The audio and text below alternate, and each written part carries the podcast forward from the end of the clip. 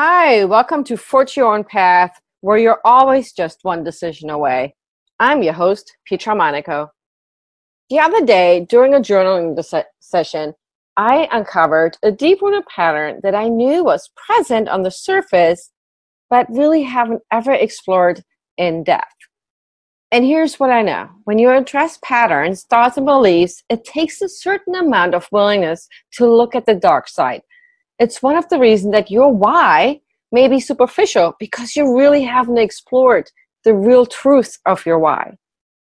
Even if you had a great childhood, there are still messages you've received that you have internalized about your own worthiness. And for others, where trauma existed through loss or abuse, worthiness becomes something that's challenging to dig out of. I didn't realize I didn't feel worthy I know I struggled with being deserving, but worthy never came up. And it will literally be riddled through all of the daily annoyances and frustrations in your life and business. Because here's the thing if you don't feel worthy, your home life will totally be impacted by the lack of engagement and the partition, participation of your partner in several areas of the home life. If you don't feel worthy, you'll hide your message, your products, and your services from people instead of sharing them proudly with the world.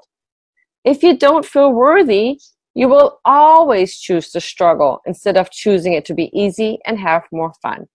So I want to ask you, what is your dream? And why is that important to you? But don't just stop there and say the first thing that comes to mind. You have to keep going and you have to dig deeper until you're either moved to tears or feel the goosebumps. That is the core reason for your why of what you want to achieve in your life.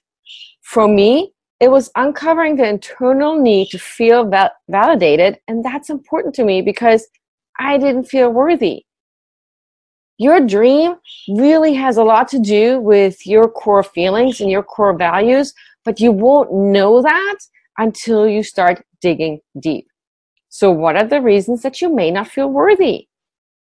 The first event that comes to mind, and for me, that was trauma induced by my foster parents, is often the trigger of your core feelings and limited beliefs.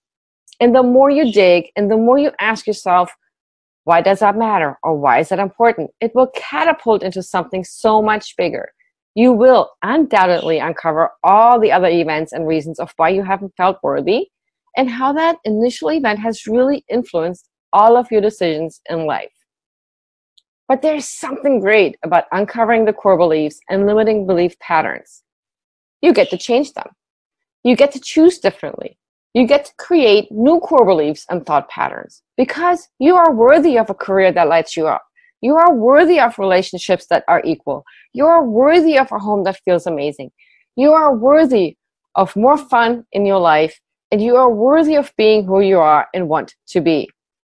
All you have to do is decide that today is today you will choose differently and th- that you are changing your limiting beliefs and patterns because you are literally a decision away.